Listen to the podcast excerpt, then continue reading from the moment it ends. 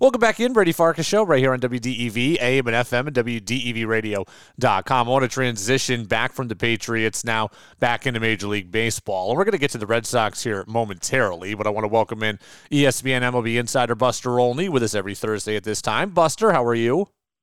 I'm doing okay. Yeah, there's a lot to talk about with the Red Sox, as always. Yeah, there's a go through this time period. Lots to talk about with the Red Sox, and I, I wanted to start with them, but I actually want to go to a piece that you wrote yesterday that came out on ESPN Plus, which I read every word of. Was about Aaron Judge and kind of what went into his negotiations from going back to spring training until he actually closed the deal at the winter meetings. And I got the sense from your piece that there was a real fear that Judge would leave and that – it was actually very possible that he was going to leave. Tell me a little bit about the piece and what you learned. Yeah, and look, um, you know, Aaron Judge hasn't come out and said exactly what was going through his mind during the negotiation and what was going through his mind in those last 24 hours. But uh, what clearly I got back from you know from Yankee people was that they were really concerned that Judge was leaving, and then you had that uh, inaccurate tweet by Jon Heyman uh, in the last day of negotiations in which he, you know, said arson judge, you know, headed to the Giants, it appears, or something along those lines.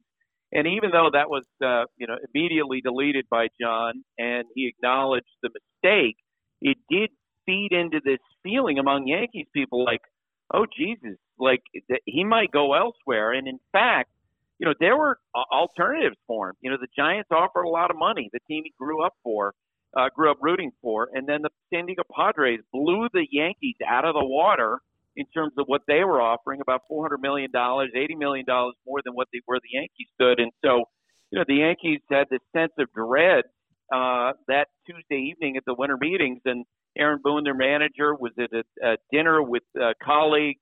And he said, you know, should I call Judge? And they encouraged him, yeah, just give it a shot. You got nothing to lose and he spoke with Judge, and what he sensed right away was Judge was kind of down.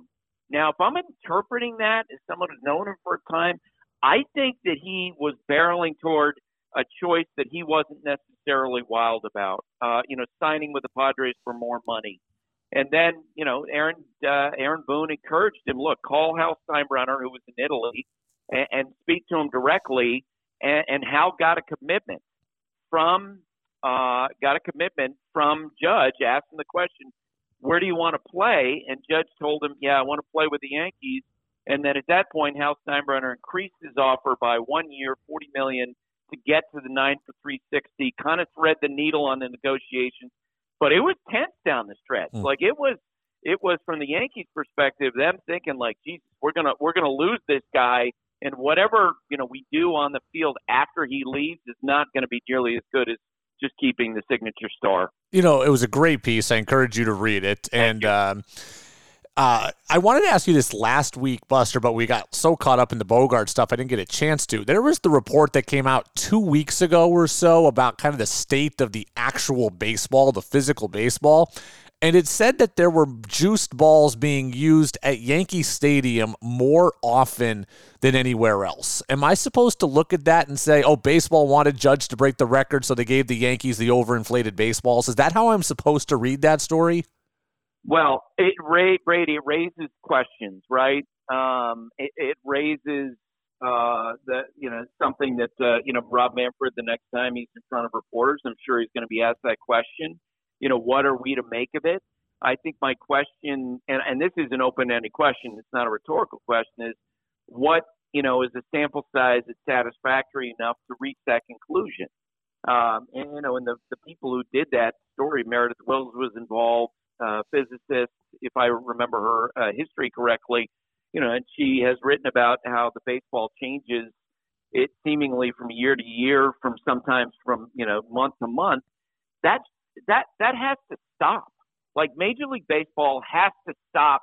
You know this whole conversation about you know the, the central part of the sport being altered. You know I think I've said this to you before. Can you imagine if in every NBA game we had a question about what's the composition of the basketball? Mm-hmm. You know what does it weigh? Does it have too much air? I mean, we saw what happened in the NFL yeah. when they left it too much to the individual teams to, you know, to determine you know, the composition of the football. I, baseball needs to get a consistent uh, surface on the baseball. They need to get a consistent, uh, you know, product so they can end these questions. And I can't stand it. it it's, you know, I don't, I don't know whether or not they're putting juice balls in, but man, it it does raise a lot of, uh, you know, a lot of questions of competitive integrity. Buster Olney of ESPN with us here on the Brady Farkas Show every Thursday on WDEV, AM and FM at WDEVradio.com.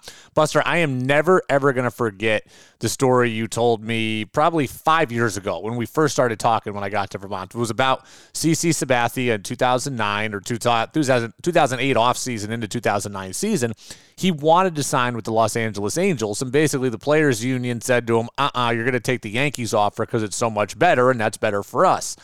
I'm wondering is the same thing at play for Xander Bogaerts? Because I, I got the sense at his press conference that he didn't look all that thrilled to be in San Diego. Was it almost a situation where he just had to take that offer? Well, I, and I don't, you know, I know the agents get pressure from the union at times to, you know, take these benchmark numbers. Uh, my sense in watching that was this is not what Xander Bogaerts wanted in his life from 30,000 feet. You know, I, what he really wanted at heart was to stay with the Red Sox. He loved playing for the Red Sox. He demonstrated that.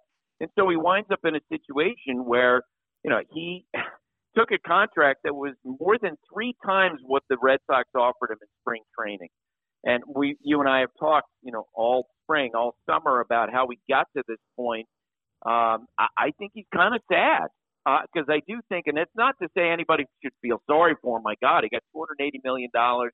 I think he's going to have a blast playing for Bob Melvin. I've told you, I think that he and Manny Machado will have a lot of fun together. You know, that'll all be uh, you know fun and productive for him. But it, it wasn't his first choice. His first choice was to work out a deal with the Red Sox. That was my read on it. You know, you mentioned Jon Heyman earlier in regards to the Aaron Judge tweet. Well, Jon Heyman had a had a tweet out yesterday that said the Red Sox are one of the suitors for Dansby Swanson. Do you find that to be realistic, or is that just somebody in his ear trying to drive up the price on somebody else? An agent uh, who is not Scott Boras, okay? Um, you know, and, and uh, there's always been conversation that Jon is very tight with Scott Boras an agent who was not Scott Boras predicted to me two weeks ago that he thinks Dansby's going to wind up with the Red Sox. Mm. Um, and it might be that you know the price range falls into a place that looks appealing to the Red Sox. You know, the feeling among some of the agents I spoke with yesterday is that he's going to wind up with a deal, or let's say this, he's going to wind up with offers that are in the same range as what we saw with Trevor Story and Javier Baez last spring, which is about 140 million dollars. So if the price tag is there, you know that might be something that the Red Sox would look at and be interesting uh, and be interested by. That I would say this. You know, Dansby went to Vanderbilt. I went to Vanderbilt. I've gotten to know him through the years. If I had to guess, and that's all it is, uh, I think Dansby's going to want to go someplace where he can win, and he's going to have those choices. Uh, like the Dodgers are involved in this talk.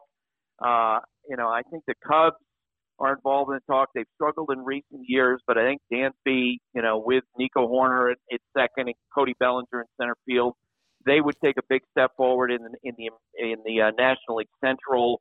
Uh, the Twins are competitive. I think they're interested in having him, and of course, he could go back to the Atlanta Braves, and that's the big question about Dansby's negotiation. You know, will he go back to the Braves and say, look? If you increase your offer from 100 million to say 120, you know, I'd I'd be willing to come back. And will the Braves go to an uncomfortable place?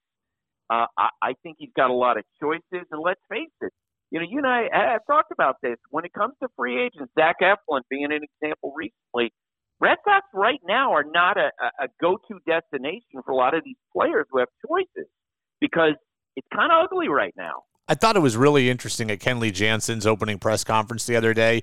He ended one of his sound bites with – it's all about winning here. And I just kind of furrowed my brow and I'm like, I, I don't yeah. think people see it that way. I get that's the right thing no. for the player to say, but I don't think that's the perception that fans have. No, I would agree with you. Uh, and I do think that Kenley probably took the highest offer on the table, which totally is prerogative. And I don't mean that at all as a criticism of him.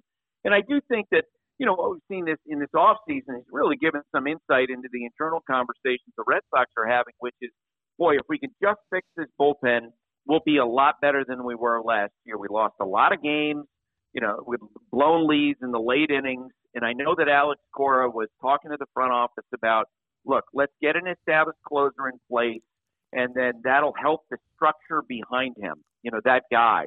And Kenley is a guy who one day is going to be up for consideration for the Hall of Fame. If he's merely a you know, a, a marginally better closer than what they had last year, that could make a difference of three, four wins for the team. I don't know if I agree with that strategy. I think losing Xander Bogaerts, losing some of the other hitters, it's a huge concern. I think other teams in the division have gotten a lot better, a lot quicker than what the Red Sox can get better with bullpen improvement. But it, as I mentioned, it does tell us what the Red Sox front office is thinking. Have we heard anything about JD Martinez's interest? I haven't even seen him connected to teams yet. No, uh, and it's very interesting because I've seen some of the salary projections from him. You know, where some people think he's going to do well and and he's going to wind up getting a big deal. I just don't see it. And I love JD personally. I've always enjoyed talking with him.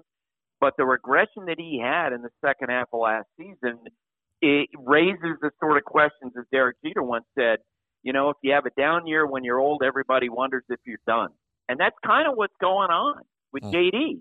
Um, now, I would say this about JD. My sense of him is that he is a, a guy who's strongly invested in how the team is playing. And if I were an interested executive in him, I'd be exploring the question of all of these Red Sox problems and the, you know, the internal conversation in that clubhouse about the offer to Bogaerts the frustration among the players, you know, near the trade deadline, Vazquez out, other guys in, I would be asking the question, how much of an impact did that have on JD? Because I, I do think there was some of that going on, not only with him, but with other players, with Bogaerts and other players in the team. I thought that that negotiation in spring training, I feel like for the Red Sox became cancerous within that clubhouse. Chaim Bloom was a guest on the Baseball Isn't Boring podcast last week or early this week. He spoke for, for 15 minutes with Rob Bradford about Bogaerts, Devers, etc.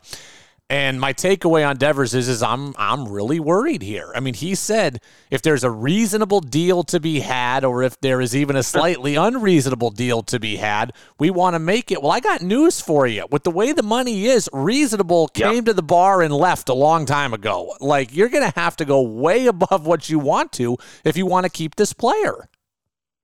Now you you may remember the specific words in this quote. Andrew Friedman, the you know the head of baseball ops for the Dodgers, speaking of free agency, basically said in so many words, look, if you go in looking for a rational contract uh, to negotiate in that way, you're going to finish third. Uh, and that's exactly right. If you are the Red Sox and you want to keep Rafael Devers, you got to make an uncomfortable deal. You're not going to keep the guy. Uh, just as if you were you, you were looking to do a rational deal with Mookie Betts or Xander Bogaerts, you were going to lose the player. And, and you and I have been talking about this for months. Like at some point, you got to step out. And here's the problem for the Red Sox because the leverage is all on the player side now, especially given that Devers has made a lot of money in his life already. Uh, he's in a great position to bet on himself. Uh, you know, they're going to lose the guy. They're going to lose him. And yeah. the conversation will continue going forward unless they're willing to not only pay market value, but to pay the the the, the, the tax that's topped on, on top of it for not signing Betts and not signing Bogaerts. And I, it makes you shake your head because you feel like get out of the bean counting mode and get into the mode of we need this player, we need to get a deal done. Not only because we want to keep this really productive, excellent young player, but we have to change the perception of the franchise. That's what they got to pay for in this Devers negotiation. Completely agree with you. Buster Olney, one of the best as always. Buster with us every Thursday. Buster, have a great week. Next week when we talk, we're going to be uh, coming up on Christmas, so I'll uh, ask you what you're asking Santa for. Okay. That sounds great, Brady. I'll do the same.